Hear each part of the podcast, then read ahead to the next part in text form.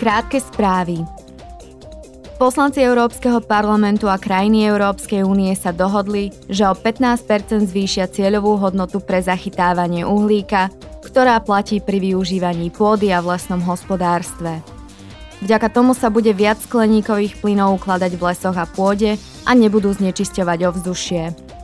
Krajiny Európskej únie budú tiež musieť informovať o tom, ako zohľadňujú zásadu nespôsobovať významnú škodu. Znamená to, že ich činnosti uvedené v národných plánoch obnovy a odolnosti nemôžu spôsobiť žiadnu významnú škodu životnému prostrediu. Za nedodržanie tejto zásady im hrozia sankcie. Výbor pre medzinárodný obchod dnes bude diskutovať o návrhu zákona o náležitej starostlivosti v oblasti udržateľnosti podnikov.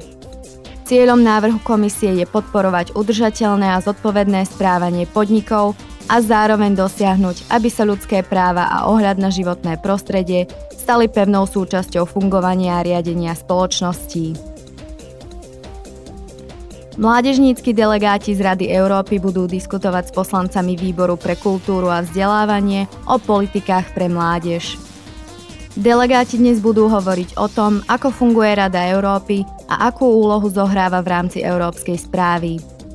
Počas diskusie dostanú mladí ľudia možnosť vyjadriť sa k najpálčivejším problémom, ktorým náš kontinent v súčasnosti čelí.